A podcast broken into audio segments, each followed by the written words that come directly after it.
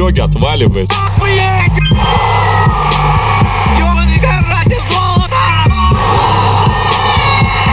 было с в одну калитку! Ни одной медали. Всем привет! Вы снова слушаете меня, то есть Кость Укана, и вы слушаете подкаст «Сопли Кипчоги». Сразу хочу сказать, в этом выпуске респект Антону, потому что ему придется довольно-таки долго провозиться с монтажом. Этот выпуск будет большим. Я уже даже не стану пытаться говорить, что я попытаюсь сделать его быстрым и насыщенным, потому что я просто чую, что есть о чем рассказать на этой неделе. Просто по всей планете хуярить начало из ведра легкоатлетического, и стадион, и манежи, и шоссе топовое. Все очень круто. Плюс на следующей неделе будет очередной невероятный американский старт, о котором я уже начал рассказывать в прошлом выпуске, о котором продолжу рассказывать сейчас. Так вот, давайте, наверное, начнем с такой штуки. Эти выходные я провел в Астане на World Athletics Indoor Tour. Впервые вообще в жизни Астана принимала такой крутой старт. Он назывался Астана МИД, и это соревнование, которое, наверное, зимой можно сравнить с бриллиантовой лигой. То есть это самый крутой коммерческий турнир, который только есть. И Астане, да и вообще, наверное, любой какой-то пост-СНГшной стране впервые в жизни выпало проводить такой крутой старт. Вот, мы побывали там по приглашению организаторов и невероятно кайфанули. Я и еще Катя Зыкова с нами была тоже, она снимала. Фотографии вы могли видеть в Инстаграме запрещенной, да? Запрещенной соцсети, и в Телеграме моем. Вот, наснимали очень много красиво. Будет еще больше фоток залито. Что касается самой Астаны, я не буду вдаваться в подробности. Вы лучше посмотрите видос про нашу поездку на YouTube. Он совсем скоро там выйдет, и вам реально понравится, потому что я был, честно говоря, просто шокирован тем, какой крутой манеж построили в Астане. Это просто реально нечто. Там есть все, начиная от трека и заканчивая всякими криосаунами и подводными беговыми дорожками. У них даже есть отдельный разминочный манеж. То есть там, по сути дела, практически два манежа у тебя в одном здании. Я думаю, что это, наверное, одна из самых крутых легкоатлетических конструкций, которая только есть, наверное, вообще в целом в мире. А в Европе это вообще, возможно, самый крутой манеж. Надо будет повнимательнее посмотреть, где проходят остальные туры. То есть Франция, Испания, Германия еще будут принимать старты этой серии. Посмотрим, что там за манежи. Но Астана — это реально, конечно, нечто. И еще раз скажу, подпишитесь на ютубчик мой, и там выйдет выпуск, и вы не только послушаете мой рассказ, но еще увидите все своими глазами. То, что ты показывал, где разминались два товарища синхронно, это как раз разминочный или вот этот основной? Да, это как раз разминочный. Он по размеру, такой же здоровенный, как и основная арена, только там нету виражей. Но реально очень круто выглядит и вписывается очень классно также в архитектурный ансамбль центра Астаны. То есть там какой-то невероятный спортивный кластер. У тебя вот так вот идут прям кварталы друг за другом, и футбольная арена, велотрек, бассейн, хоккейная арена, ледовый дворец там для танцев на льду, для шорт-трека, легкоатлетический манеж, так это еще борода, и все это рядом, то есть просто реально целый спортивный кластер. Выглядит это действительно очень круто, вложились казахи прям по полной программе.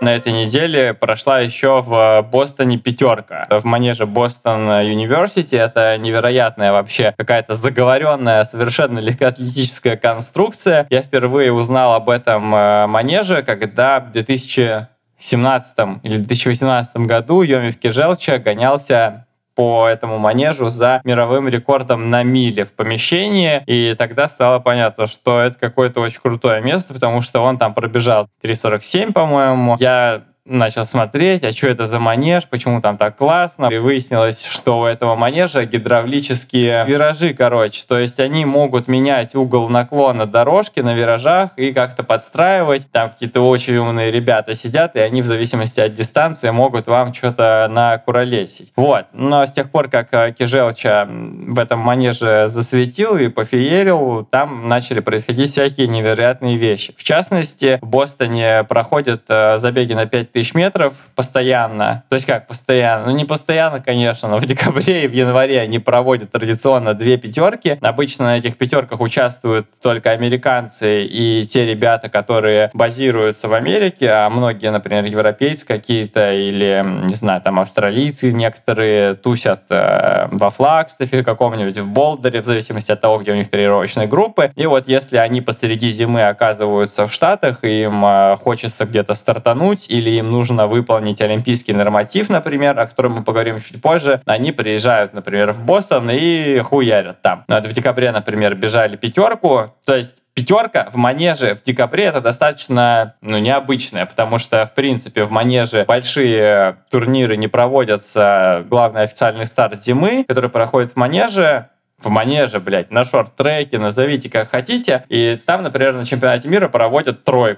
То есть 3 это как бы потолок, а 5 это вот такая вот прекрасная опция. Потому что в последние годы, если вы следите за легкой атлетикой, то видели, например, что олимпийские нормативы достаточно жесткие. То есть сейчас, например, олимпийский норматив в беге на 5000 метров у мужчин это 13.05, а у женщин это 14.52 или вот что-то в этом роде. То есть это достаточно быстро, и сейчас есть такая тенденция, что многие бегуны, например, на 1500 метров подстраховываются и стараются заиметь сразу несколько альтернативных вариантов, потому что 1,5-ка тоже достаточно такая дистанция дикая и непредсказуемая, и всегда можно опиздюлиться и не попасть на Олимпийские игры, пролететь мимо сборной, а если ты в хорошей форме, то почему бы не попробовать свои силы на 5-ке? Так вот, этот пятак, который проходит в манеже BU, это прекрасная возможность подстелить себе соломку и добавить альтернативный вариант. То есть там какие-то специалисты в беге на более короткие дистанции посреди зимы всегда могут свою форму протестить и выполнить норматив. Это, например, и происходило в этом году. То есть понятно, что не только, конечно, ребята, которые бегут 1,5-ку и хотят застраховаться, бегут это, также и специалисты в беге на 5000 метров тоже этим занимаются. Опять же, почему это классно? Потому что ты зимой набрал хорошую форму, быстренько выполнил олимпийский норматив, точно понимаешь, что у тебя есть билет в Париж. Ну, понятно, что у многих нужно еще пройти национальный отбор, но, как правило, если ты можешь так быстро бежать, то, скорее всего, у тебя все будет окей. И летом ты уже не паришься, то есть тебе можно просто спокойно стартовать и не переживать за то, что в каком-то забеге кто-то будет катать вату, и ты будешь иметь, например, хорошее место, но не будешь иметь хорошего результата, потому что ты знаешь уже, что у тебя с зимы лежит на готове вот эти вот твои 13.05. И вот, в общем, в Бию в пятницу проходил турнир, называется Джон Томас Терьер Классик. И там вообще в прошлом году впервые устроили фонтан-самовар из результатов, когда Вуди Кинкейд показал результат 12.51, установил рекорд Америки, Гранд Фишер там тоже засветился, до этого 12.53 он бежал, то есть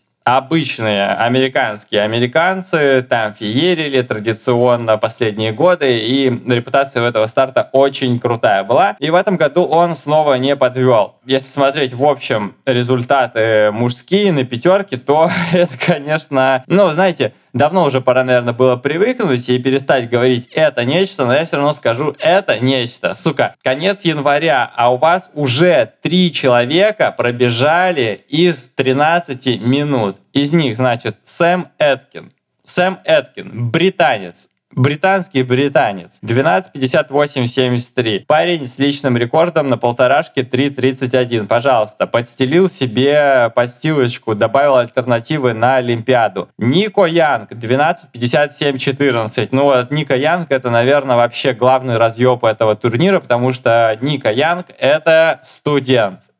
12.57.14 он показал в возрасте 20 года. То есть он стал самым молодым американцем, который когда-либо выбежал из 13 минут, и он стал первым человеком, который сделал это среди студентов. То есть вот как раз-таки я сказал, что в декабре была пятерочка в этом же университете Бостона, и на ней Грэхэм Блэнкс, чемпион NCAA по кроссу, новоиспеченный, пробежал 13.03, установил рекорд NCAA, пожалуйста, прошел месяц, и Нико Янг снял с этого рекорда еще 7 секунд. Нико Янг в прошлом выпуске был упомянут, когда пробежал на высоте 2100 метров у себя во Флагстафе милю за 3.58. И там все ходили разговоры про то, во что она конвертировалась бы на уровне моря. Так вот, разговоры могут до сих пор ходить, но Нико Янг спустился на уровень моря и пробежал 12.57. Ну, на самом деле, это, конечно, просто жесть. Можно говорить о том, что он был готов на милю 3.48, не 3.48, но какая разница, что там на миле, если у него САП 13 пятерка. Блять, ну, ребят, 2024 год просто сразу с января задает планочку. Студенты хуярят из 13 минут. Вот. И это еще у нас 1.5 месяца до чемпионата NCAA, где, я думаю, нам тоже дадут прикурить. Напомню, что Нико Янг — это представитель очень сильной американской династии легкоатлетов. У него есть еще 2 брательника, Лео и Лекс. Я думаю, что внутрисемейная конкуренция у них будет... Ой-ой-ой, какая хорошая. Интересно посмотреть, что более молодые парни из этой семьи нахаслят до конца универа. Что самое мощное на Джон Терье Классик, эти 5 САП-13 были показаны в 2 забегах. То есть основная задача, которую ставили перед собой организаторы этого старта, была предоставление возможности для парней выполнить олимпийские нормативы. То есть назовите это просто, можете, тайм-триалом. Такая вот классная штука. И мне вообще очень нравится, когда в таких вот развитых легкоатлетических странах устраивают старты, которые заточены именно для того, чтобы ребята могли показать квалификационный норматив на Олимпиаду. То есть мне вот очень прям впирают эти истории про то, что забеги ориентированы на людей. Не просто, чтобы они там побегали и что-то, а вот именно для того, чтобы облегчить им жизнь. И, значит, вот победителем этого 2 забега был Эдриан Вайлдшат. Чувак из ЮАР, первый вообще представитель Южной Африки, который выбежал из 13 минут, показал результат 12.56.76, и пробежал он эти циферки в кроссовках, в шиповках марки Hoka One One, что, конечно же, очень впечатляет. Вообще он выступает за клуб North Arizona Elite, это достаточно сильный клуб, и раньше они, наверное, были заметны по своим марафонцам, там, например, какая-нибудь Келлин Тейлор была достаточно хорошо видна, марафонка уровня 2.24. Вот. Но факт заключается в том, что у Хоки теперь даже есть какие-то быстрые ребята, которые бегут в шиповках, как бы, и 12.56 в манеже — это вообще не хуй да нихуя. Дальше вообще посмотрим еще по результатам. 3-е место 13.03, 4-е место 13.03, 5-е место 13.03. То есть в этом забеге 6 человек выполнили олимпийский норматив, а также здесь был Вуди Кинкейд замечен. Это человек, который сейчас обладает рекордом Америки. 12.51.61 он бежал год назад, но в этом году вот он не пошло у него, и пробежал он всего лишь 13.15. Вуди Кинкейд, кстати, еще интересен тем, что в прошлом году он ушел из Боуэрман Трек Клаба. Это как раз-таки клуб, который его подготовил на все его самые крутые результаты. Из 13 минут он ушел и стал одним из супертопов, которые покинули вообще эту конторку. Кто еще в этом забеге был, так это Энди Батчард, достаточно хорошо известный в британский средневек, и пробежал он 13.30, и в трансляхе показывали, и это, конечно, было просто нечто, потому что, ну, ты как бы взрослый такой, сформировавшийся уже дядька, британский, побывавший на Олимпиадах и на чемпионатах мира, причем он же и хорошо выступал в топ-10, был на глобалах, а его просто Нико Янг, какой-то 21-летний студент, просто на круг его обогнал. Такая вот веселая штучка была. Напомню, что на Терье Классик было 2 забега, и вот первый забег, например, выиграл Эдвин Кургат. 12:57.52 показал парень. Это кенийский чувачок. И тоже интересный момент про Кургата, наверное, это то, что он тренируется в клубе, который спонсируется Under Armour. То есть у Under Armour теперь тоже есть чувак, который бежит из 13 минут в их шиповках. И это классный момент для меня всегда в том плане, что есть какое-то разнообразие. То есть не только чуваки в Nike там, и в Адике штампуют крутые результаты, но и уже появляются какие-то Under Armour, какие-то Hoka. Ты думаешь, нифига себе, в порядке. Второе место в этом забеге занял Джордж Миллс, 12:58, британский тоже средневик из европейского подразделения World Athletics. То есть вот, пожалуйста, 5 человек из 13 минут, я вам напомню, в конце января уже бегут. То есть, у нас продолжает подниматься куда-то планочка на вот эти вот совершенно доселе невиданные высоты, и страшно представить, чем закончится 2024 год. Также в этом забеге был замечен Ярет Нугус, 13:02 показал этот парень. Напомню, что Нугус в прошлом году был, наверное, лучшим средневеком американским, установил рекорд Америки на миле, 3:47 пробежал, чуть не нахлобучил Якоба Ингебригтсена в финале бриллиантовой лиги, бежал 3:29 полторашку, то есть очень крутой чувак, но пробежал он всего лишь 13:02. Это на 30 секунд быстрее, чем его личный рекорд, но понятное дело, что от такого кабана, который бежит 3:47 милю, ждали большего.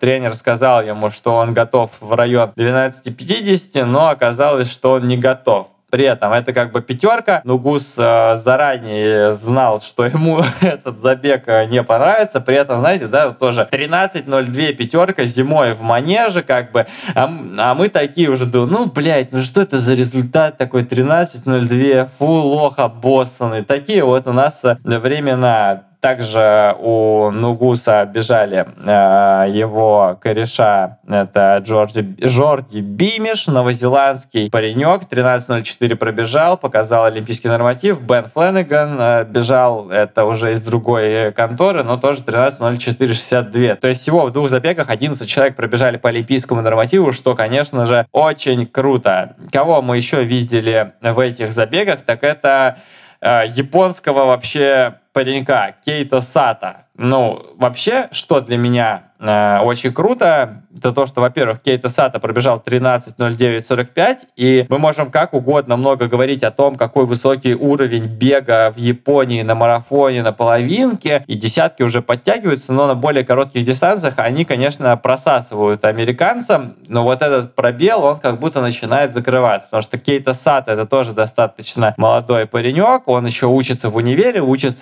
Камазавы, который, кстати, на Хаконе занял 2 место. И, кстати, у нас же выпуск специальный вышел про Хаконе. Обязательно послушайте. Такой большой, здоровый, классный, сочный, мощный. Все просто кончают с иллюминатора, когда его слушают. Он очень крутой, и там вообще невероятная режиссерская работа. Так вот, Кейта Сата из Японии прилетел в Бостон и пробежал 13:09.45. Это 2 результат в истории Японии. Это молодой парень. Также вы сейчас скажете, вот Горын опять тут рассказывает только про мужиков, а как же прекрасная половина человечества. Конечно, я не забыл, и были девчонки на Терье Классик, но пятерка у них была не такая заряженная, не такая мощная, как у парней. При этом здесь было достаточно интересно. На пятерке этой Терье Классик обычно соревнуются американцы там, и вот какие-то европейцы, новозеландцы, австралийцы, которые сейчас находятся в Америке, базируются и там кемпят, и просто подскочили. А тут вдруг откуда-то выскочили сразу 3 эфиопки. И это было достаточно необычно. То есть 3 эфиопки, которые выступают за Адик, приехали и всех разъебали. 14:42, 14:43, 14:44. Не то чтобы прям какие-то фантастические результаты, но Синаэт Гитачу, которая выиграла с результатом 14:42.94, при этом установила мировой рекорд до 20 лет. Да, вот есть мировой рекорд до 20 лет на шорт-треке. Он держался там что-то больше 10 лет, если я не ошибаюсь, а может быть даже и больше, и прошлый рекорд 14:52 принадлежал Тируни Ждибабы. То есть вот достаточно интересный такой кейс, что эфиопки оказались вдруг в Америке. Видимо, они за этим мировым рекордом и ехали. Скорее всего, мы их увидим на Melrose Games уже на следующей неделе. Там будет двухмильник, то есть быстрые бега в Америке на следующей и через неделю еще будут. И мы об этом еще, конечно же, будем говорить. Но вот такие расклады. При этом эфиопки здесь пофеерили, а европейки и американки так поскромнее, конечно, выступили. Вот 4-е место Марта Гарсия Алонсо, 14.46, испанка Жозет Эндрюс из ON Athletics, 14.46, 5-е место. Кортни Веймонт, бывшая чемпионка NCAA на стиплчейзе, 14.49, то есть девчонки тоже тут понавыполняли себе нормативов. Вот Жозет Эндрюс, например, последние годы бегала полторашку, а сейчас вот на пятерочку. Она немножко в дистанции выросла. Это, наверное, все, что хотелось рассказать про происходящее на дорожке на этой неделе. Повторюсь, про Астану, про самый топовый турнир стадионный выйдет видосик на моем YouTube. Я думаю, что вам понравится реально Астана. Блин, Астана у меня оставила очень приятные впечатления. Пожрал я вкусно, встретили нас хорошо, и даже зима как-то меня не разочаровала. Я даже, кстати, и побегать умудрился там. Вот, короче, видос на YouTube, смотрите про Астану. И давайте еще туда же присуну к японскому разгону про эти выходные. В Астане бежали 60 метров, и там такой, не супер топовый состав спринтеров был, но меня поразило то, что 2 из 3 мест заняли японцы. Японские спринтеры заняли 2-е и 3-е место в Астане. Я даже попытался что-то с ними обсудить, говорю, парни, вот мы видим тут во всем мире, сидим, надрачиваем на ваши длинные бега, там, марафон туда-сюда. Говорят, мы видим, как это круто растет. А что вообще со спринтом? Вот, вы тут почти по рекорду Японии пробежали. Они, меня не поняли, так что-то стояли, улыбались, думали, сейчас долбоеб к нам тут докопался. Это я, вот. Говорю, реально из Астаны просто вагон приятнейших воспоминаний. Допихну сюда про дорожку. Вот в прошлом выпуске я все сидел и брюзжал, что интернет любит очень конвертировать результаты, показанные на высоте, в результаты, показанные на уровне моря. Милю Нико Янга 3.58 конвертировали в 3.49 или 3.48 на уровне моря, а я говорил, что как вы можете вообще это все конвертировать, потому что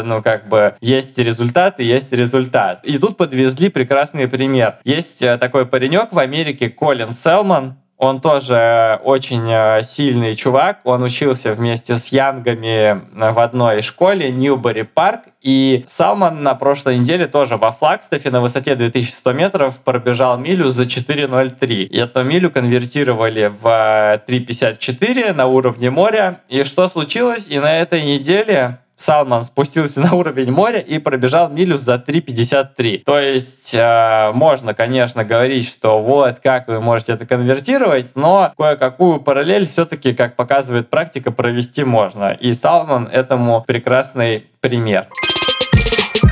Чтобы закрыть, наверное, окончательно тему дорожки в этом выпуске, расскажу вам небольшую сводочку, по Якобу Ингебригтсену. Мы тут несколько раз обсуждали его главного, наверное, сейчас соперника Джоша Кера, который не стесняется и за словами в штаны не лезет, или как там говорят эту фразу. В общем, хуярит он, панчи раздает, трэш-ток, так сказать, разводит в интернете и говорит, что якобы там ба-ба-ба-ба-ба-ба-ба.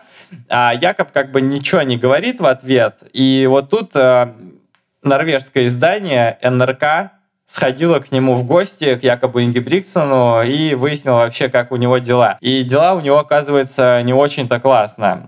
То есть классно, что у него там семейная жизнь такая идет, и даже фоточки его нового дома показали в Норвегии. Дом, кстати, такой очень стильный, там все такое черное, с деревом. Кухня-остров, там бассейн будет во дворе. И у него есть отдельный даже, скажем так, тренажерный зал. Тренажерный зал, правда, больше похож на сарай, но, в принципе, принципе, если бы мне сказали, что у меня такой сарай будет, я бы сказал, блядь, так это можно просто умереть, когда такого добьешься. Потому что в сарае стоит 2 тредмила, 2 беговые дорожки, эллиптический тренажер и тренажеры для силовой подготовки. То есть вот так вот, видимо, жена якобы новая не захотела, чтобы дома потными мужиками воняло, чтобы там просто стены разъедало от радиации, и поэтому вынесли это в отдельный сарай. И вот, в общем, журналисты к нему пришли, расспросили, что да как, и оказывается, у якобы достаточно большие проблемы с ахилловым сухожилием. Он сказал, что это какой-то накопительный эффект, потому что с 2019 года его еще мучили травмы различные, ну, такие типа микротравмы, которые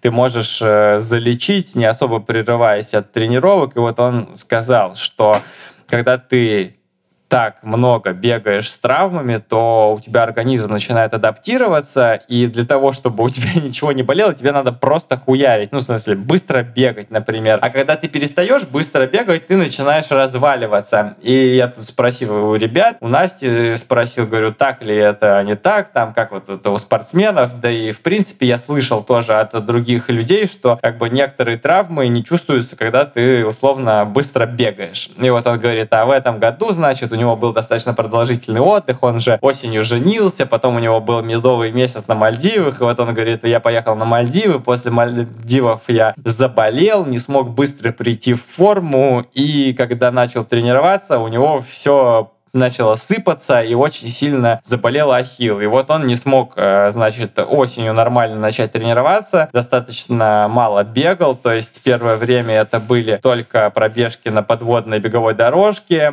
это был эллиптический тренажер, это был какой-то кросс-тренинг, и только сейчас он начинает как-то возвращать себе по чуть-чуть объемы, то есть вот там какие-то по 50 минут он может тренировки сейчас совершать. И 4 месяца практически у него подготовки вылетело, то есть зимний сезон он точно пропускает, и по плану, который он описал в НРК, он хочет открывать сезон стартом на бриллиантовой лиге в Осло, это его домашний этап, он в прошлом году там рекорд Европы на миле установил, потом он собирается бежать на отборочном чемпионате норвежском, который пройдет у него дома в его родном городке Сэднес, он называется, или Сэднес, Summertime Сэднес, короче, у него городок называется. Вот, дальше, возможно, будет бриллиантовая лига в Монако, ну и акцент у него, конечно же, на Париж. Он собирается, конечно же, выходить на пик формы к Парижу, поэтому такие вот расклады. Жалко, что зиму он пропускает, потому что он и в прошлые годы достаточно много соревновался зимой, и я думаю, вы помните, как он мировой рекорд на полторашке в манеже установил, и на чемпионате мира он рубился в 2022, но как бы вот так вот, да. Очень надеюсь, что все у него там заживет, зарастет, потому что его основные соперники, Джош Керр и Джейк Уитман, они, похоже, нормально на ходу. Уитман, например, весь прошлый год был травмирован, и сейчас только тоже приходит в форму, но я уже видел у него в инстике видосы, как он прыгает со штангой, выпрыгивание делать, так что, я думаю, травма у него прошла,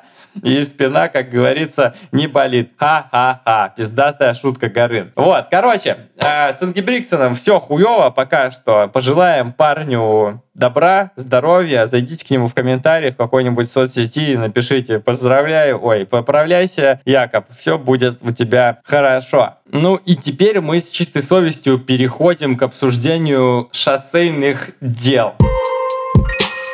Главное событие, наверное, ближайшей недели в мире шоссе — это будет чемпионат США по марафону, или же Olympic Trials, это, то есть, отборочный старт. На нем лучшие американцы получат свои путевочки в Париж 2024 года. И в связи с этим есть несколько достаточно любопытных новостей. Во-первых, всего лишь за неделю до старта, до главного американского старта олимпийского цикла, до главного олимпийского старта четырехлетия, можете сказать, всего за неделю сказали, какие будут призовые. И призовые, хочу вам сказать, там нихуевые. $80 тысяч за победу, и призовая сетка на 1, 2, 3, 4, 5, 6, 7, 8, 9, на 10 мест призовая сетка.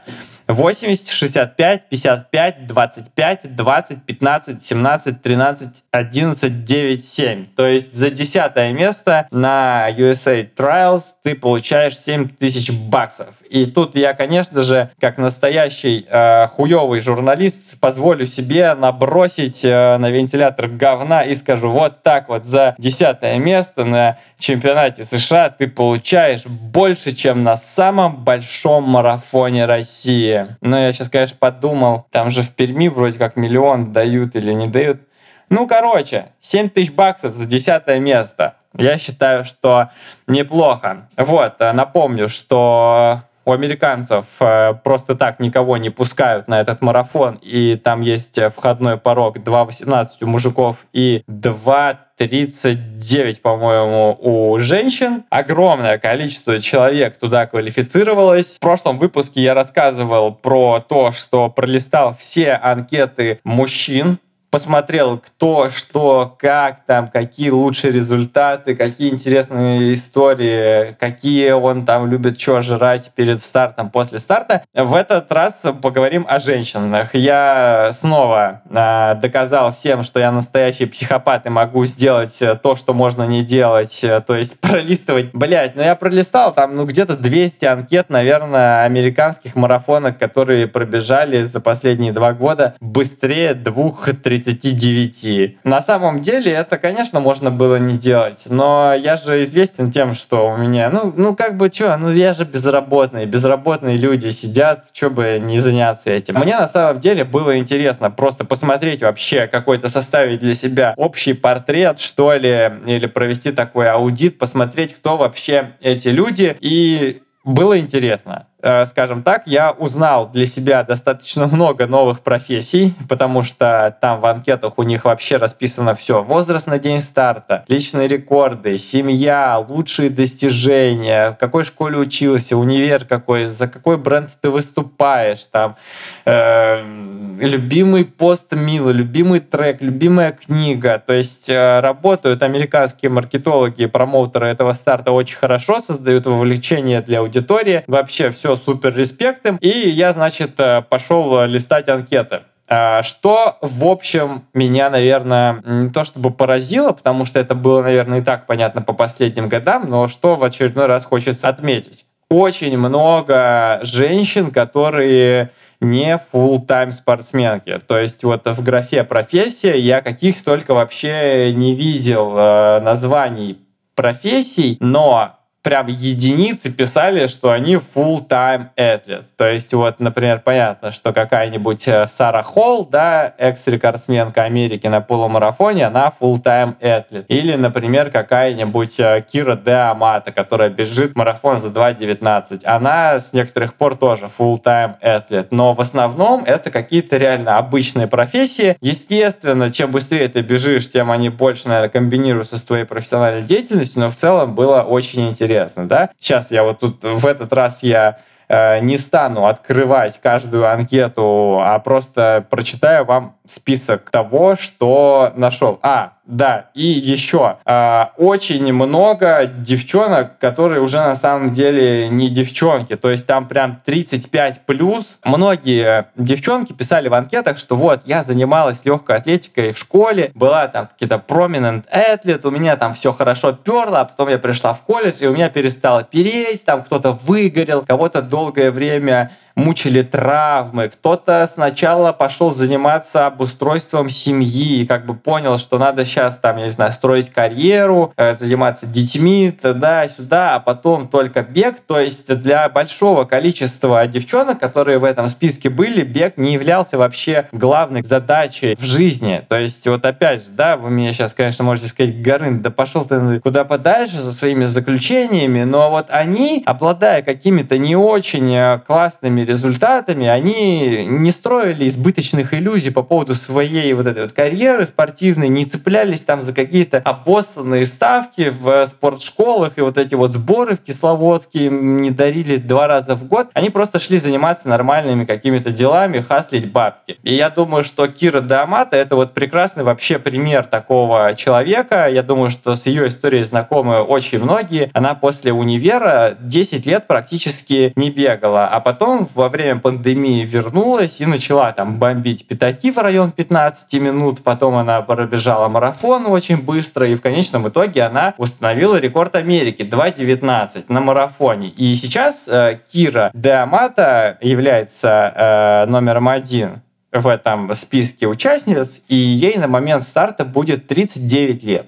То есть вот так вот. Фулл-тайм риэлтор она некогда была, несколько детей, и при этом к 39 годам она нахаслила себе 2:19 на марафоне. Очень крутой кейс, и он мне всегда напоминает эту штуку, которая называется gap year, да, когда люди в универе берут время на переосмысление жизни, там что-то сходили, куда-то поработали, а потом вернулись, и вы уже понимаете, для чего вы это делаете. И это очень классно. Я всем рекомендую заниматься бегом только тогда, когда вы понимаете, зачем вам это надо. Зачем вам это надо, сказал человек, который зачем-то готовится к забегу на 1000 метров зимой. Вот. Кира Д'Амато, кстати, еще у себя в анкете написала такую штуку: большую часть времени я слушаю вместо музыки подкасты. Поэтому, если вы тоже так делаете, вам вообще респект. Обязательно поставьте оценку в Яндекс.Музыке или в Apple подкастах и ёбните комментарий. Комментарий, кстати, можно оставлять только на шоу, но вы уж, пожалуйста, постарайтесь и разберитесь. Я думаю, что если вы до этого момента уже дослушали, то мы с вами практически семья, и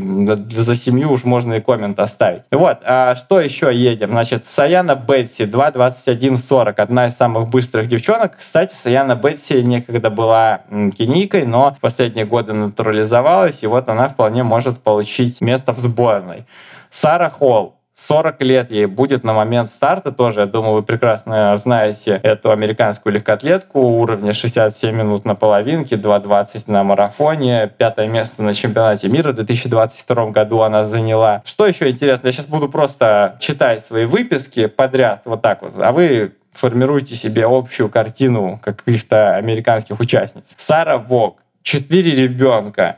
Первый ребенок у нее родился в университете, и сейчас она занимается развитием нон-профит организации для помощи девчонкам, которые оказались в такой же ситуации, то есть которые достаточно рано родили. Саре Вок на момент старта будет 37 лет, и работает она риэлтором. Сьюзан Салливан, 33 года на момент старта, работает учителем математики в 6 классе, подрабатывает ассистентом тренера, марафон 2:24. Габриэла Рукер, тоже марафон 2:24. Очень, кстати, много участниц, которые занимаются научной работой. Я прям был впечатлен. Ну, меня вообще впечатляют люди науки, потому что я-то стал клоуном, по сути дела, после того, как закончил матмех. А вот есть люди, которые прям занимаются это, работают в лабораториях какие-то, пишут научные работы. Я вообще впечатляюсь и всегда снимаю шляпу перед такими. Вот Габриэла Рукер одна из таких. Она работает парт-тайм-ассистентом в физической лаборатории.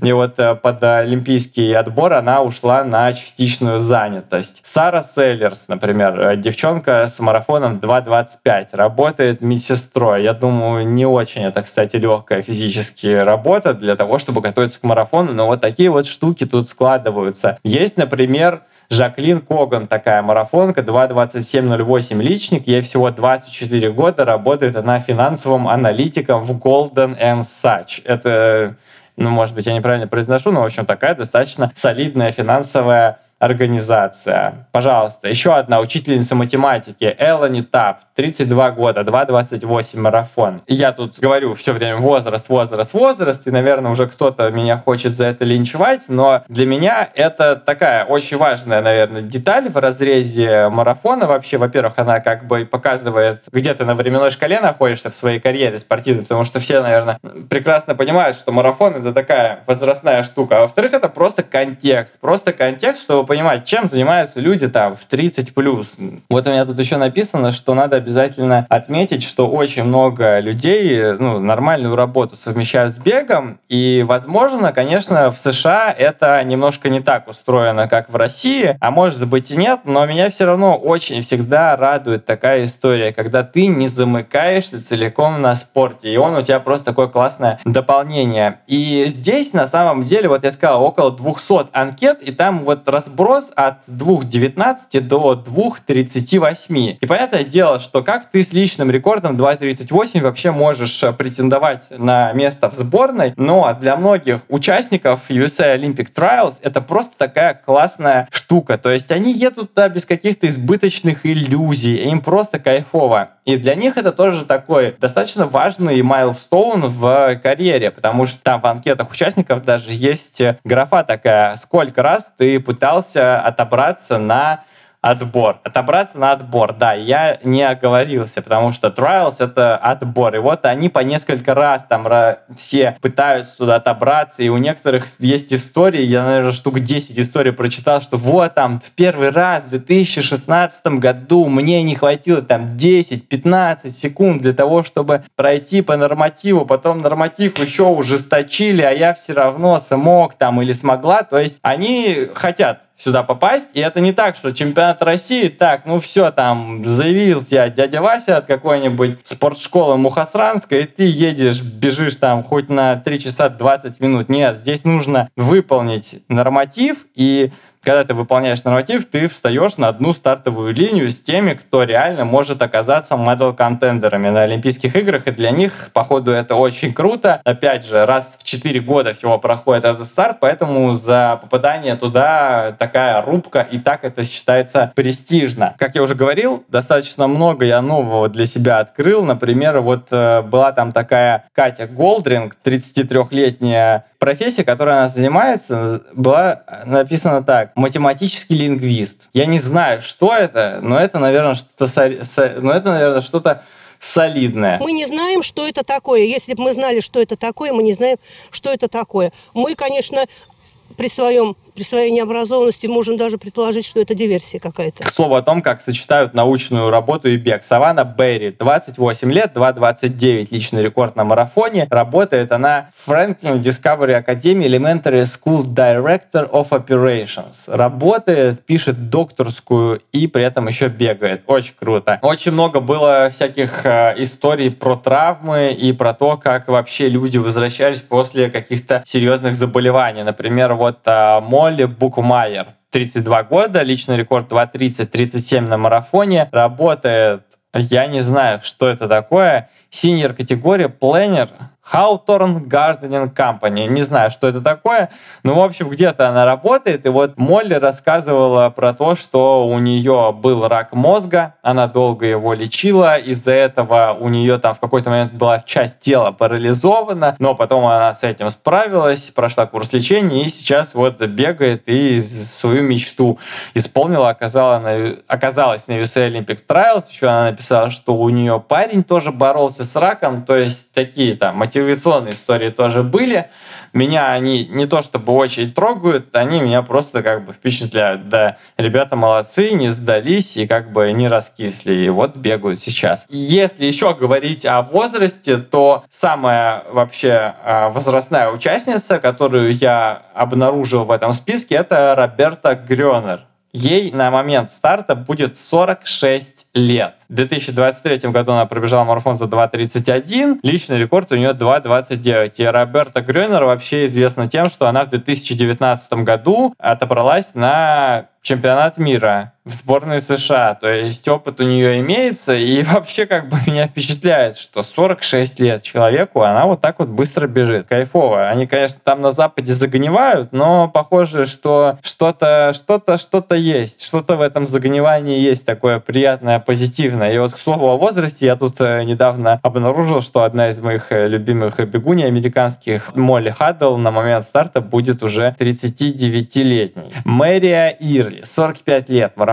2.34, личный рекорд. Environmental Specialist at the Iowa Department of Natural Resources. Эмма Хастон, 29 лет. Что это за профессия такая, я тоже не знаю, но звучит очень впечатляюще. Очень есть всякие солидные такие девчонки, которые работают в сфере здравоохранения, вот, например, Neurosurgery Research Associate of Brigham and Women Hospital, то есть что какая-то нейробиология, нейрохирургия, все эти люди, ну вот они не биохакингом занимаются, они занимаются реальными какими-то вещами нормальными. А очень интересная была профессия Эри Хендрикс Роуч. Ей 35 лет, она бежит марафон за 2.35, и вот у нее в графе было написано «VR-тест-аналист».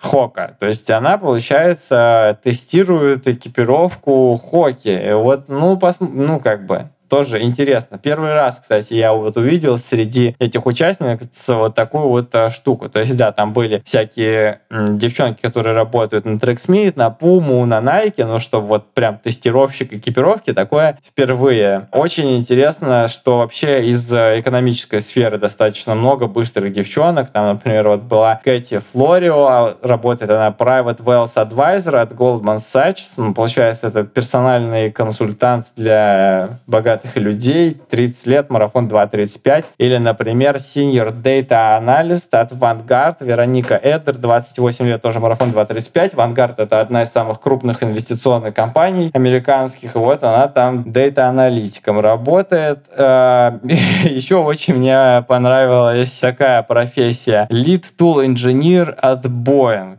Тереза Хейли работает 35-летняя главным специалистом по инструментам в Боинге. Ну вот, короче, много-много очень интересных всяких представительниц разных профессий, и было в целом интересно посмотреть на состав, потому что, ну, я не знаю, можно ли сказать, что сравниваю я или не сравниваю с тем, что происходит в России, но как бы ты когда смотришь на верхушку российскую, там, на элиту какую-то российскую марафонскую, то у тебя там как бы все такие типа фулл-тайм спортсмены, в лучшем случае кто-то еще тренирует любителей, а тут ты смотришь, и у тебя там такие и дата-аналитики, и программисты, и медицинские работники, и что-то еще. Короче, круто. Мне нравится, когда у людей жизнь действительно не замыкается на одном только спорте. До старта USA Olympic Trials остается всего лишь несколько дней. Я, конечно же, расскажу вам о том, как все прошло, кто отобрался в сборную США.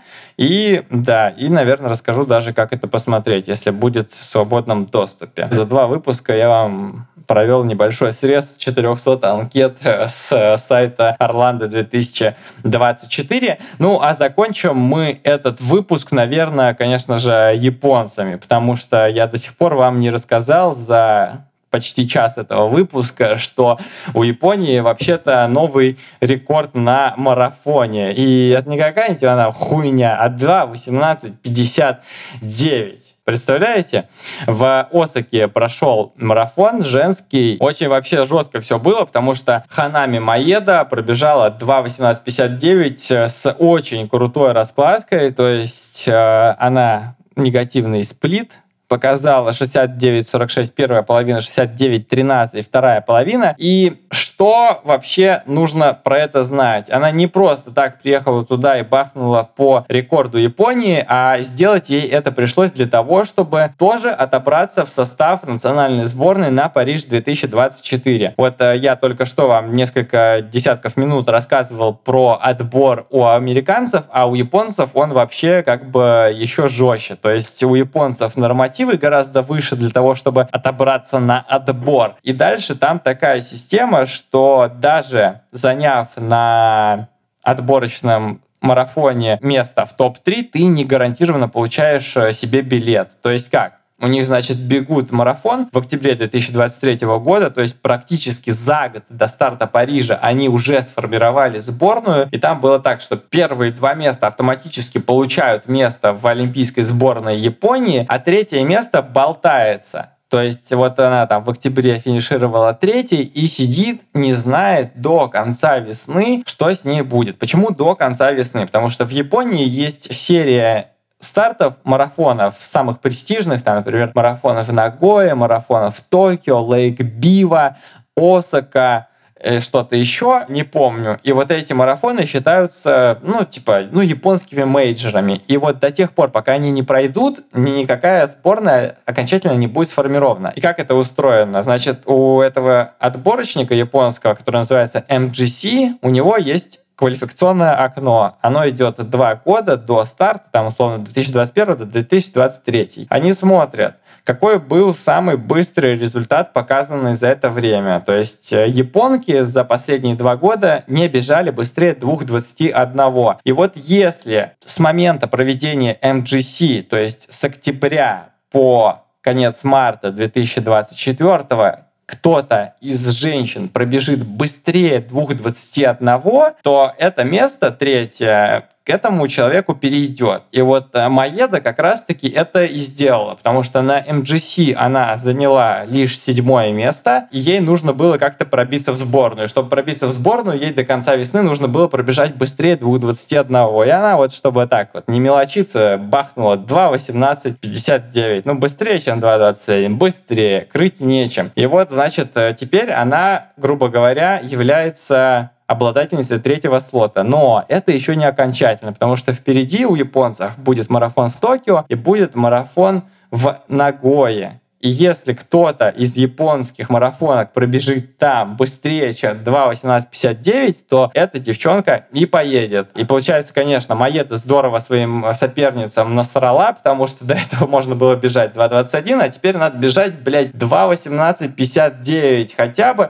что, конечно же, очень и очень сложно. Вот, моя любимица Хитоми Нии будет бежать марафон в Токио. Я на нее, конечно, возлагаю огромные надежды. Ния пыталась в прошлом году атаковать в Хьюстоне рекорд Японии на марафоне. У нее не получилось, но при этом у нее личный рекорд 2:19, 2:19:40 или 50. Что, в принципе, позволяет надеяться на то, что сможет она из 2:19 выбежать, но это прям будет на тоненького. И вообще, конечно, у MGC очень жесткая политика отбора, и Сугура Асака, один из самых известных вообще японских марафонцев, он в прошлый раз, в 2016 году, он как раз-таки тоже попал на такую штуку, потому что он был 3-м на MGC, и чтобы не потерять свое плавающее 3-е место, ему пришлось бежать в марафон в Токио, который как раз-таки попадал в эту квоту японских топовых стартов, и ему там приходилось бежать по рекорду страны, чтобы сохранить свое место в сборной. Поэтому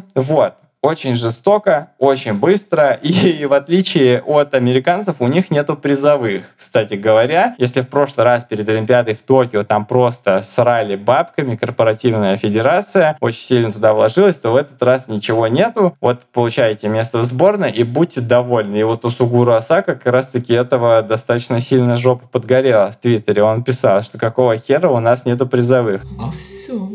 Что все? Все уже, все. Что все? А надо было раньше. В прошлый раз просто он заработал практически $2 миллиона бонусов за то, что дважды установил рекорд Японии в подготовке к Олимпиаде в Токио. Такая история, так что неделя была действительно насыщенная. Мы ждем олимпийский отбор в США, мы видели рекорд Японии на марафоне, очень быстро 5-ка в Бостоне была пройдена, Астана порадовала своим гостеприимством, а Якоб Ингебригтсен не порадовал своим здоровьем. Спасибо, что дослушали. Обязательно ставьте оценки, рассказывайте про этот подкаст в соцсетях, в запрещенных и незапрещенных, пишите комментарии. А если вам что-то не нравится или, наоборот, что-то нравится, то тоже пишите комментарии. Можете написать мне просто в директ, потому что конструктивная критика — это вообще супер топ. Смонтировал этот эпизод Антон Смирнов. Музыку к этому эпизоду и не только к нему написал Тимофей Пастухов. А с вами был я, Кость Укан, и вы слушали подкаст «Сопли Кипчоги». Услышимся с вами через неделю. Всем пока!